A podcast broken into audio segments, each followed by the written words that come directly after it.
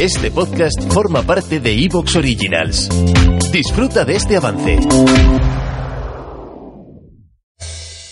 Susana, Hola, buenas noches, Luis. buenas noches. Mira, sobre todo tenía muchas ganas de hablar contigo porque mm, te tengo que dar infinitas gracias porque no sé si te acordarás de mi caso.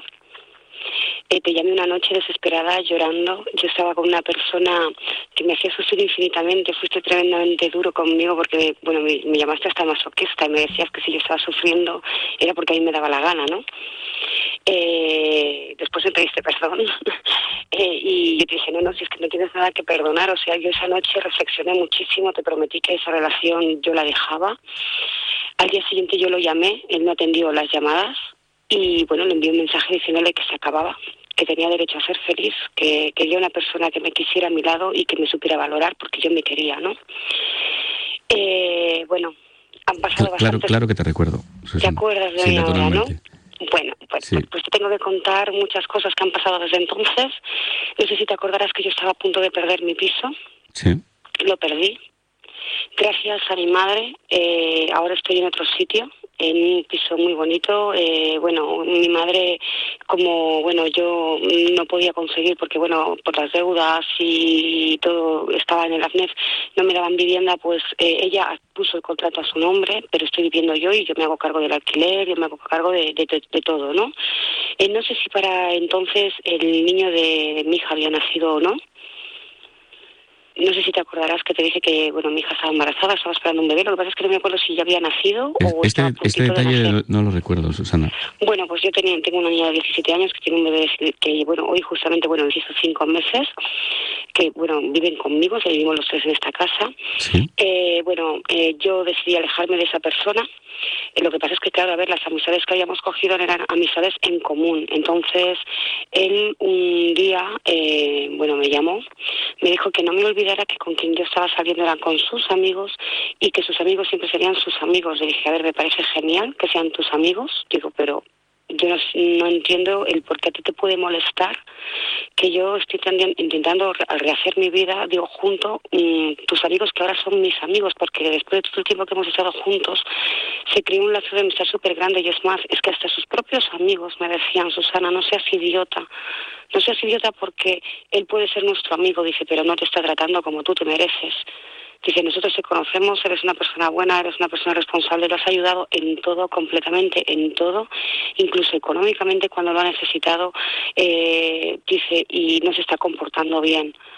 Eh, no sé si te acordarás que el día de Navidad, el día de Nochebuena, me dejó sola. Sus amigos fueron, bueno, quien, quienes echaron mano, por así decir, de mí, ¿no? Para Sí. darme compañía esos días. Eh, bueno, nosotros salíamos, yo me costó mucho rehacerme, pero muchísimo. Cuando ya empezaba a reír, empezaba, bueno, ya en- justamente eh, conseguí ya este piso, aparece él de nuevo. Eh, un día llamó, que quería verme, que quería Sí. hablar conmigo. Yo le dije que, bueno, que yo como amiga, bueno, pues ni mi saludo no se lo iba a negar.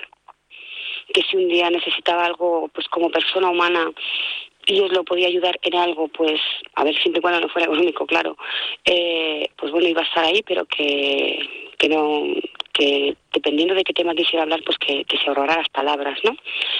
Bueno, entonces resulta de que como, a ver, yo no tengo internet en casa, ¿no? Y había el locutorio donde yo, pues, eh, por las noches, eh, pues, chateaba con mis amigas, eh, porque, bueno, era, era la manera que yo también desconectaba de un poco de, pues, de todo, ¿no? Entonces, hablaba, pues, por ejemplo, con mi amiga que tengo en Francia o así, ¿no?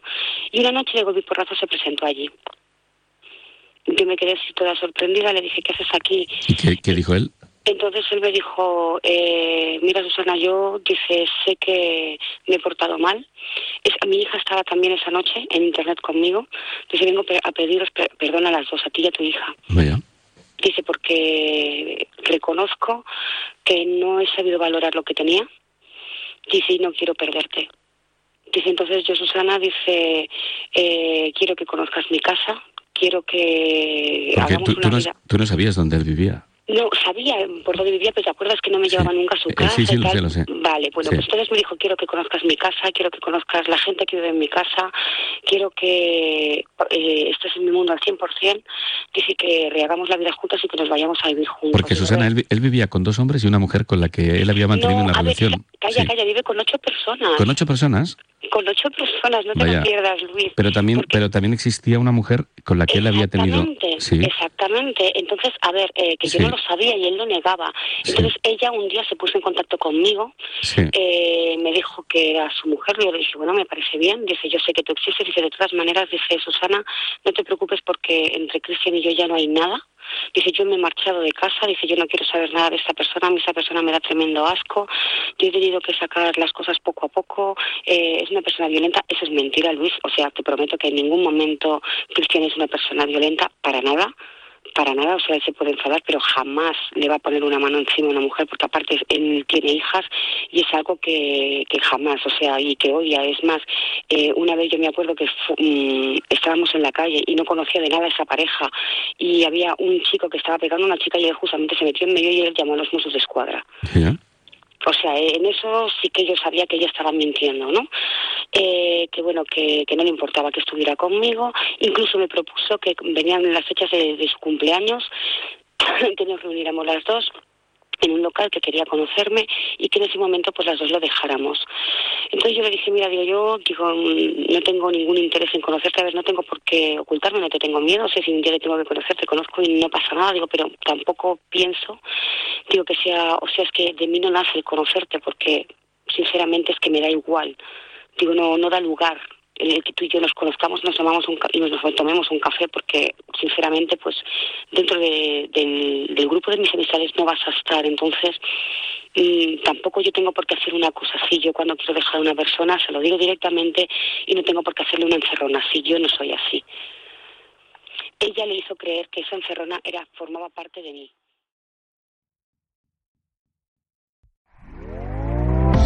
¿Te está gustando lo que escuchas?